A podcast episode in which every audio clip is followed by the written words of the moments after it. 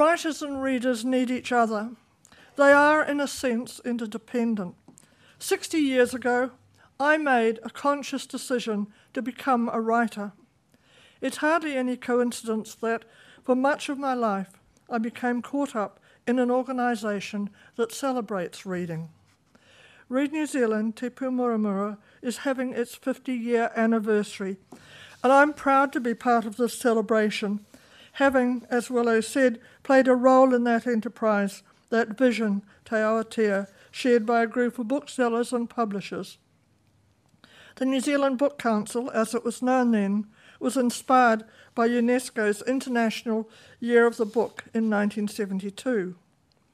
This Panui is a salute to this organisation and what it's become, its power and its influence in the realms of literacy, and also its history and beginnings.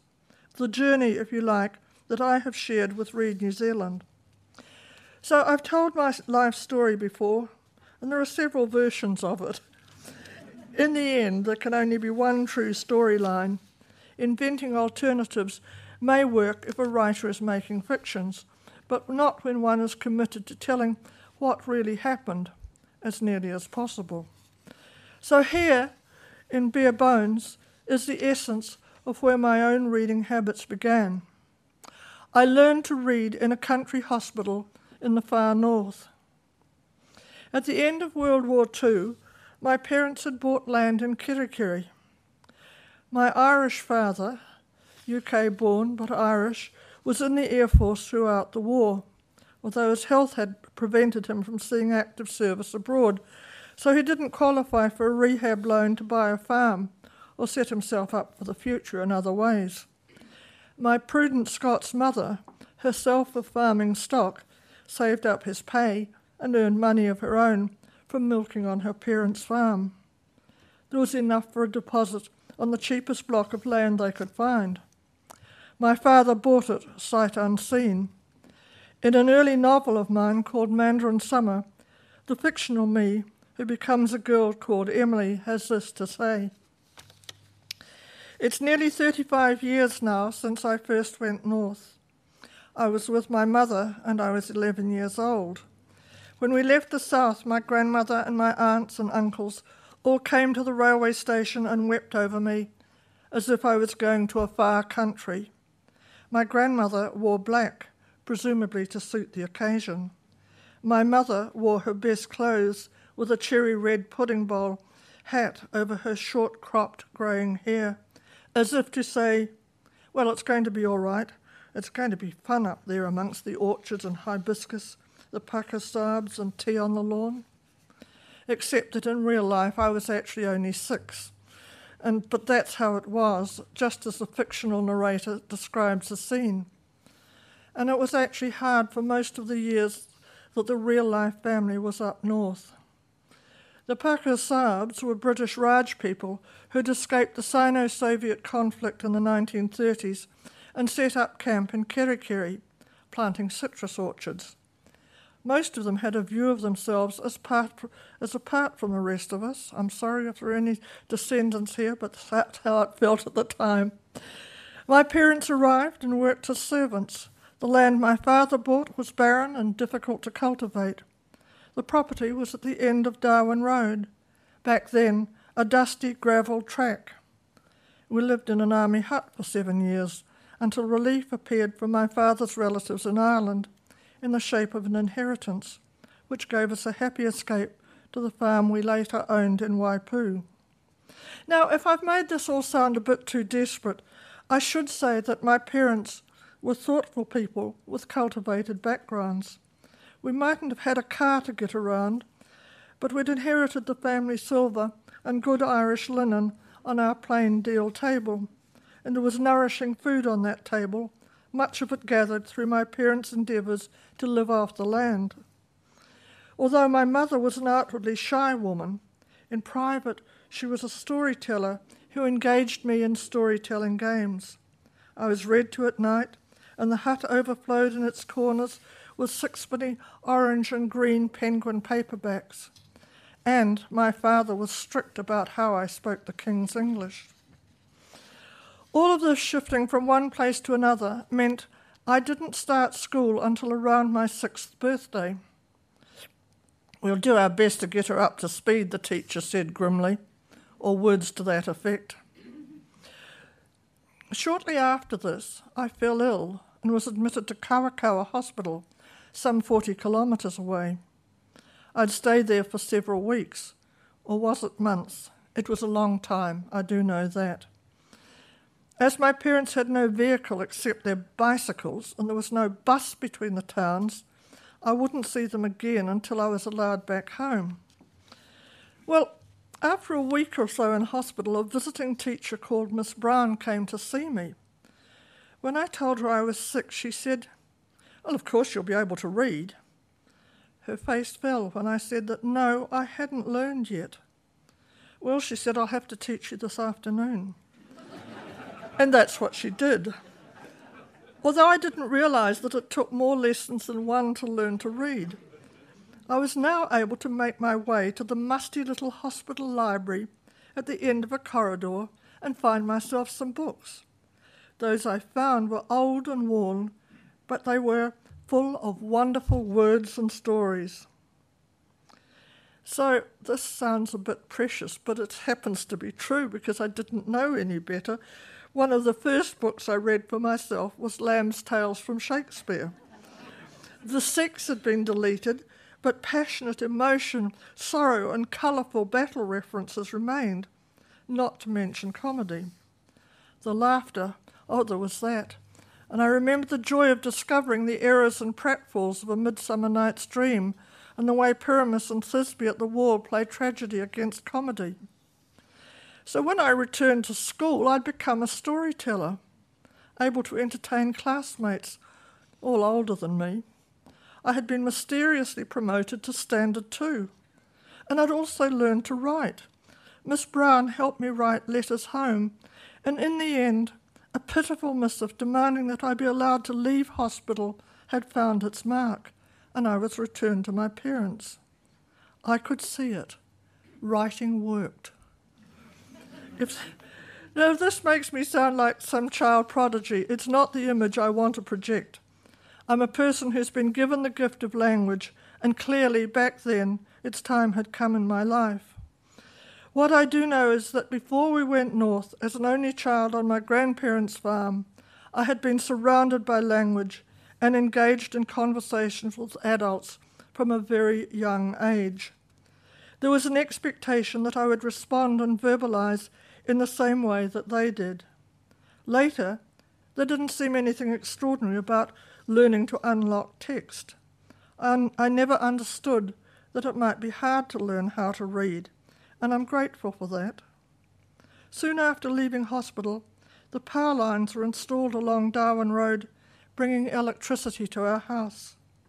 One of my poems, called Electricity, begins like this In all the marvellous lights of the world, we were able to read books before electricity was fed along our road, we read by candlelight or a kerosene lantern, those flickering fires turning words into unsteady little crickets that chirruped across the pages and followed us to bed to keep us awake. When the power board came and brought the lines past our gate, we could snap a cord from the ceiling as the bulb showered us with steady yellow light a trifle dull, perhaps, but still it was easier to decipher the script, the secrets of the characters on the page. For all that I would read and read and read, for a variety of reasons, not least a district high school that only went up to the fifth form, I left school when I was 15, never to return. Apart from some lifelong friendships, the main thing I took away was an enduring love of Irish poetry, thanks to a young red headed Irish teacher called Eileen O'Shea, later Larkin.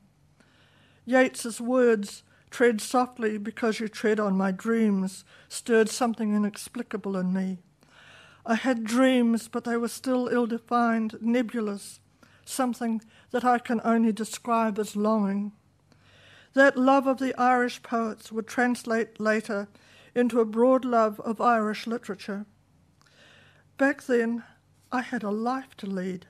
I needed to be grown up and to dance nights away, rock and roll, listen to Elvis, and to party in an era when disapproval of such behaviour was rife in Aotearoa.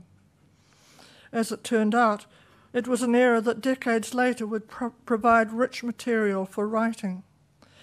In particular, it would illuminate my understanding of the circumstances surrounding the life and death of a young Irishman called Albert Black. This 20 year old immigrant was hanged on a charge of murder the week before I left school. It would take me another 60 years to articulate my despair and disgust with the death penalty.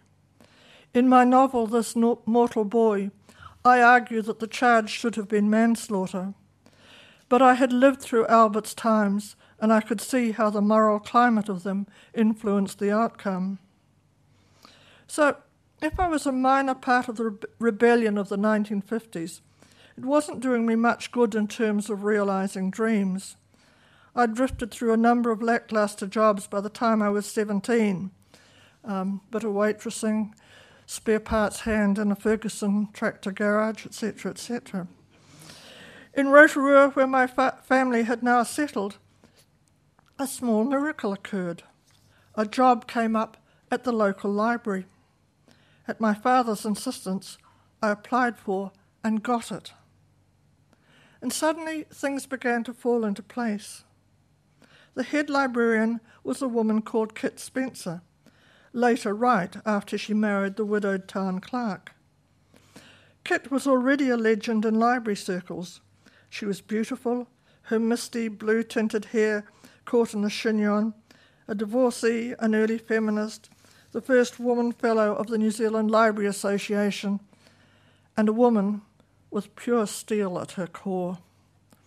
Her girls, we young women who worked for her, had to measure up look after the borrowers, be well groomed, and do as we were told. But Kit was a woman who changed my life. She became my mentor and my guardian angel. She saw something in me, giving me responsibility and a sense of pride in myself. Surrounded every moment of every working day by thousands of books, I'd never been happier. Kit directed me towards the great storytellers of the late 19th and 20th century, like Chekhov and Tolstoy. They fed my passion for family drama. She also, at Kit's um, behest, I'd also started to read some of the earlier femi- French feminist writers, Colette, Simone de Beauvoir, Marguerite Duras, leading the foundations laying the foundations for interests that have been lifelong and influential in my own approach to writing, and perhaps to life itself. I read contemporary fiction too, the Americans Elizabeth Hardwick and Jack Kerouac, and British writer Graham Greene. I have, of course, borrowed from his epic masterpiece, The Heart of the Matter, for the title of this Panui. Sadly, there were no New Zealand writers they were yet to come, or if they were there, they were very few and far between. My ferocious reading habits had returned. Soon I was advising the locals on what to read. As well as more serious reading, I loved collecting up piles of romances for older borrowers or terrifying thrillers for the young fire watching men who descended from the treetops in the nearby Rotorua forests to grab reading material. The older women, we called them our old ladies, though I figure that most of them were younger than I am now, would reward us with cakes and lollies. By the time I was 19, I was the deputy librarian. In Kit's absences during illness, I took over and ran that library and its staff and managed book purchases from the local booksellers. And it was in that library that I met my husband, Ian Kidman, the school teacher to whom I was married for 57 years until his death in 2017. The old ladies brought me crocheted doilies for wedding gifts, and I've got some of them still. Ian was of Ngāti Maniapoto and Ngāti Raukawa descent. We had a daughter and a son, six grandchildren, and as at current Count six great grandchildren. Towards the end of my library career, which had shifted to the local boys' high school library where Ian taught, I had the task of refurbishing an entire library, enabled by generous grants from a wealthy school board. I was not only in charge of a library, but also overseeing large scale book purchasing, plus organising events to engage teenage boys in projects that would interest them in reading. Two published writers in the English department, one a novelist, helped develop these programs. I had a great time. It was only six years since I'd left school myself, and I was busy imagining what I might have enjoyed when I was still in the classroom. Book displays of hobbies, student choices, activities, we did all of those. I left when I was ex- expecting my first child because, as the principal said, it wouldn't have do to have me wandering around pregnant in a boys' school, especially as my husband was teaching there. I suppose Ian was evidence of unbridled lust in the bedroom. I've, ne- I've never quite worked that out. But I know, do know it was suggested I spend the following months knitting booties. What I actually did was write a play inspired by a dramatisation I heard on the radio of Nelle Scanlan's Pencarrow series about rural life in New Zealand and the lives of country women. The year was 1962. By the time of my daughter's birth in early 1963, I had decided to commit my life to writing, something I have never resiled from.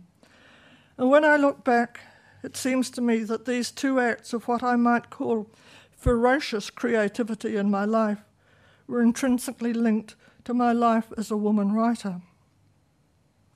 There are jumps in this narrative. Some 10 years would pass.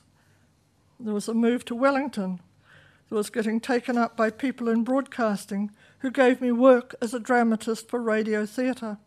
Then a prize, the Ngaio Marsh Award for television writing. So I actually had two Ngaio Marsh Awards in different genres, but just about 50 years apart. Um, also, that magic 50 years. But it brought with it the means that and the, the means to support life as both a writer and also part of a family that was hard up and needed income to renovate an old house on a Hataitai hillside. I was looking for more regular work. I answered an ad in the Situations Vacant column for the job of First Secretary Organiser of the New Zealand Book Council, or, as we know it these days, Read New Zealand Te Pou Muramura. The interview took place in a bookshop, Parsons Books on Lambton Quay. I was interviewed by Roy Parsons. I've described him elsewhere as a shrewd little man with a pointed goatee beard, his head constantly wreathed in cigarette smoke, an Englishman who had emigrated some years earlier and founded a left wing bookshop. Roy explained the organisation to me. Under the general umbrella of the New Zealand book trade, an organisation drawn from the National Booksellers and Publishers Associations, the Book Council was honouring International Book Year. Its purpose was to link booksellers, publishers, writers, educators, and librarians to discuss and act upon book related issues of common interest the Council planned to reach disadvantaged readers through its activities, as well as pursuing the more commercial strand of increasing interest in books to attract higher sales. It had already been decided by the Book Trade Board that a project called Operation Book Flood would be initiated. The aim was to see how children in low decile schools would respond to a large scale injection of books into the school. An academic study to analyse the results had been commissioned. This was undertaken by Dr. Warwick Elley under the aegis of the New Zealand Council for Educational Research. Roy asked me to comment on these aims and ambitions. I wondered aloud if it might be worth inviting writers to go and talk to school kids about writing. Call it Writers in Schools, I suggested. Roy nodded vigorously. I'm going to recommend you get this job, he said and there it was. The chairman of the board was the distinguished historian Keith Sinclair, later Sir Keith. Others on the board included Dr. Clarence Beeby, Patrick McCaskill, John Watson, and David Wiley. There was one woman, just one, Janet McConey from Auckland. Keith Sinclair exuded a nervous, twitchy energy, always seemingly balancing on the balls of his feet. He had a mane of bushy grey hair and prominent, intensely brown eyes that glistened over bottles of red wine, and there were a fair few of those at the Woolshed restaurant, a watering hole just off Plimmer Steps. At these gatherings, there were long, intense discussions about history, education, and the way the Book Council should be run. These conversations were often observed by men who'd taken off their fawn belted raincoats and seated themselves at nearby tables. Yes, Secret Service men really did wear raincoats like that back then. You might well ask why they were there. Well, at the time, Keith was researching and writing his biography of Walter Nash and had been given access to a large number of classified documents. I suppose it was a concern that he might be passing them on. At any rate, it was kind of thrilling to have a job that entailed being followed by spies. Writers in schools got underway. The novelist Noel Hilliard, author of the controversial novel Maori Girl, was the first writer to tour. He went to Rotorua and spoke at three high schools. Other writers followed to different parts of the country. Margaret Mahy and Joy Cowley were early touring writers. And here I'd like to pause for a moment and pay tribute to Jean Needham, who followed me as the second secretary organiser and later broadened the programme's scope, developing it into a shape that laid the foundation for its long term future, one that continues today. And here, since I first wrote this, and just last month, I need to sadly note the passing of Jean last month. Operation Book Flood had begun, and somewhere tucked away there are results of that survey. It pleases me immensely that Read New Zealand continues to investigate and publish the results of national reading surveys. Sometimes these contemporary reports of declining reading habits make uncomfortable reading, but they provide a vital framework for the encouragement of people at every level, not just children and young adults or any one particular group of society, but a broad spectrum of potential readers.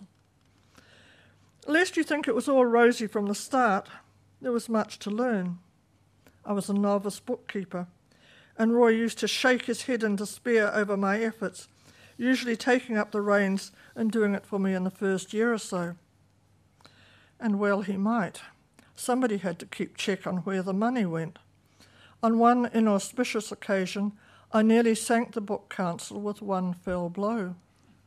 The booksellers and publishers wanted to compile a leaflet of well known New Zealanders' favourite books. This was a lovely job. I met lots of famous people with the pretext of getting their lists. When it was all ready, I had it printed in a beautiful, glossy, and very large brochure. The printing costs were nearly as much as my annual salary. Alas, the trade people wrung their hands in horror. None of the books were current, none of them in print. As an anticipated marking tool, they were useless. So, after some grumbling, it was decided to keep the fledgling book council going and give it and me another year to see if it would all work out. This dual role of marketing, alongside the encouragement of literacy and reading habits, was an uneasy mix. On a happier note, the Book Council ran a seminar called The Changing Shape of Books. This topic was addressed by a number of literary luminaries who tried to second guess what books would look like in years to come. None of us present then could have imagined the book in all its manifestations of the technological age. We couldn't have imagined, for instance, e books and Kindles, the very idea that people could summon up books on their phones wherever they were. on their phones? Weren't phones things that were tied to a wall at home? It was the mid 1990s or thereabouts. I had long left the Book Council and was now the author of several books myself, including some novels. The first book was a highly forgettable collection of poems called Honey and Bitters. Please don't ever go looking it out. Launched jointly with In Middle Air, poems by my friend Lauris Edmond. The chair of the Book Council board was Dr. Robin Williams. When he retired, he approached me to see if I would take on the role. I did, he amiably pointed out, know how things worked given that I'd set up some of the programs that were still running 20 years later Writers in Schools, Meet the Author, and so on. I said yes. And with this agreement came the opportunity to start more programs that I'd had tucked away in the back of my mind for a long while.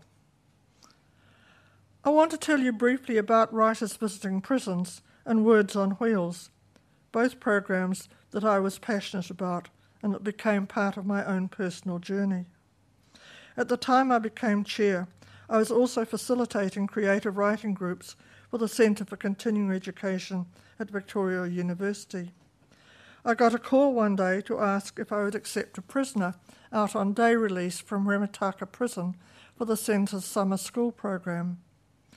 The late Bill Payne's story is widely known, and no confidences are broken in revisiting it a tall, good looking man with black hair and a long, closely shaven dark chin, he and I struck up an instant rapport.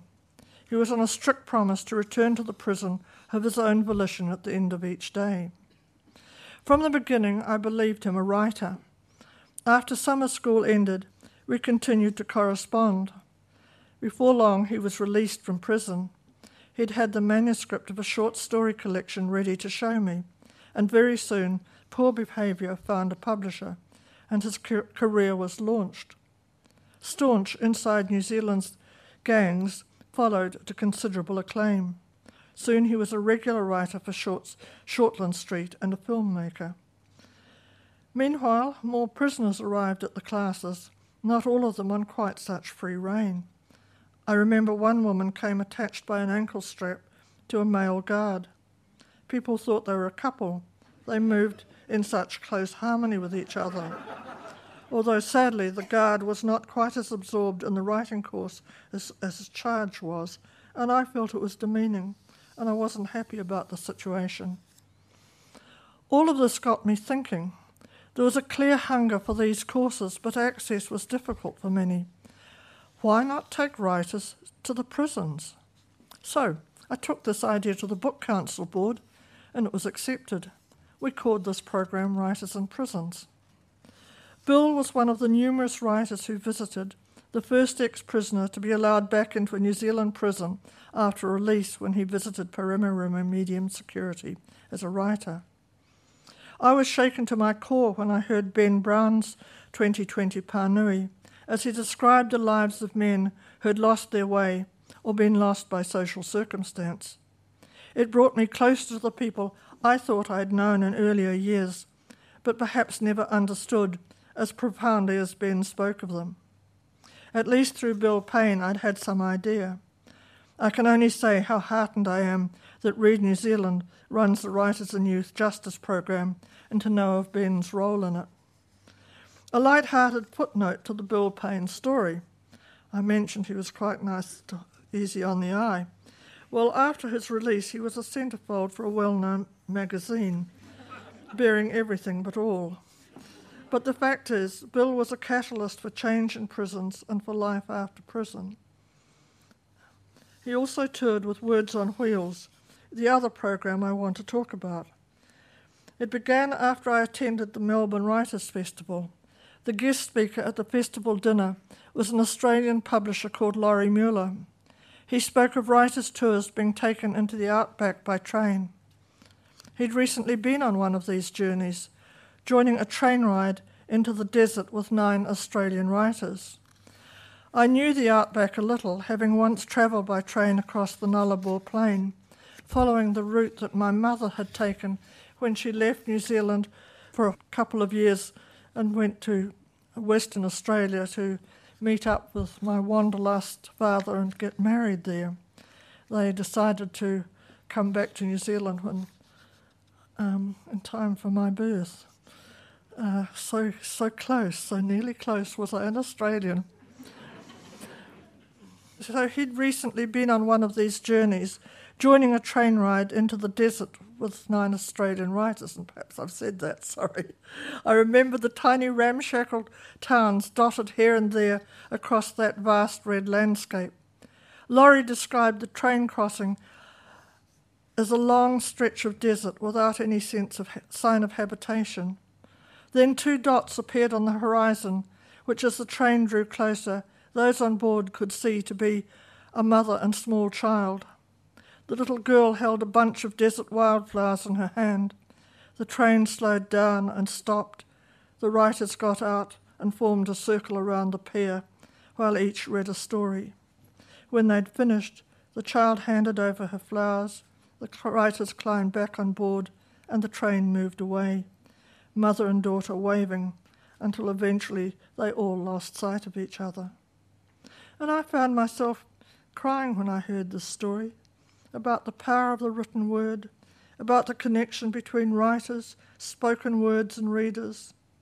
And I thought to myself, we may not have the rolling stock or enough train tracks to do this in New Zealand, but we have small buses, and there's no reason why we can't take words and books to every corner of New Zealand. Again, the board obliged. The first tour left Wellington Civic Square in 1993 amidst a sea of balloons and streamers.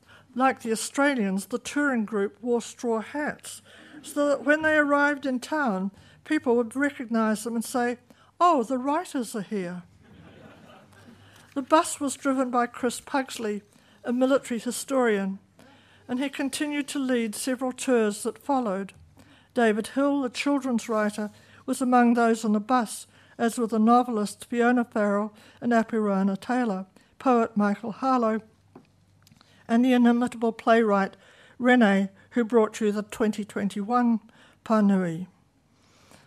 Um, it gives me a great good feeling to know that several of those writers are still taking part in, in Read New Zealand events and particularly in writers and schools.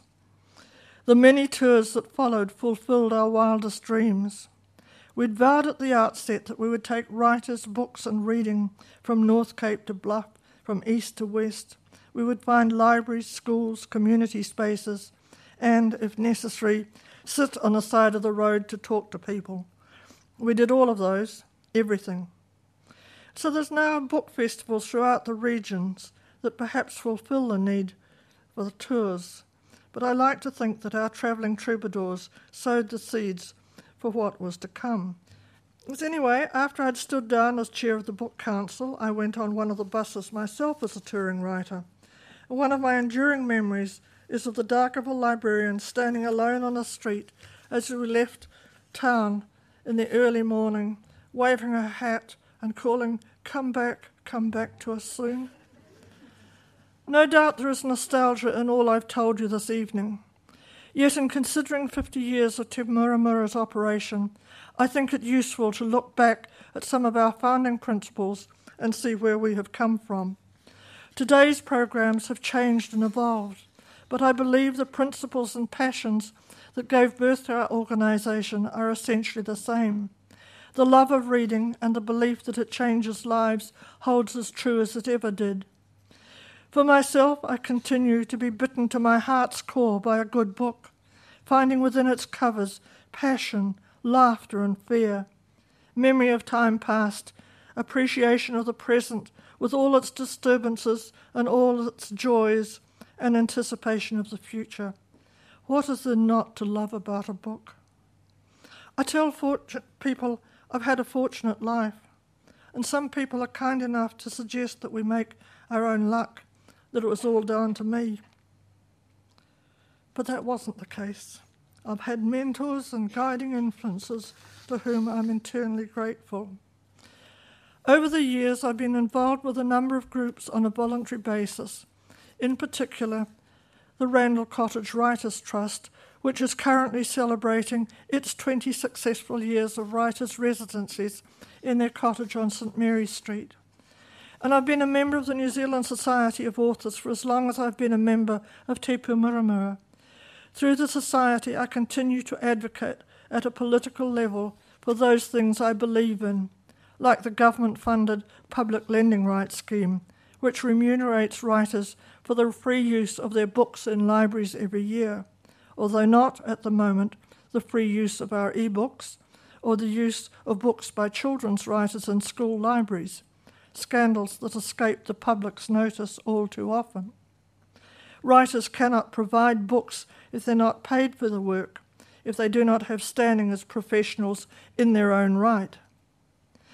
But a part of my heart has always been committed to the New Zealand Book Council, Read New Zealand, Te Pou Muramura, and so it will always be, in the same way that the power and the beauty of the book and the written word will never fail to entrance me.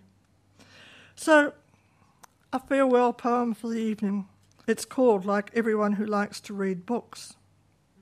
So, like everyone who likes to read books, I wanted to work in a bookshop, to be close to the heart of the matter, all those outward spines hiding romance and blood curdling terror and chilling moments.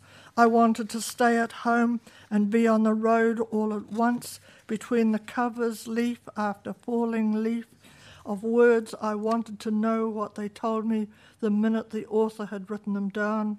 Their newness a prize, but how could I release them into the hands of others? That's what librarians do, and for a time, that is what I did instead, standing at the library counter, giving the books over, taking them back, until I found my own words and wrote them down. Thank you.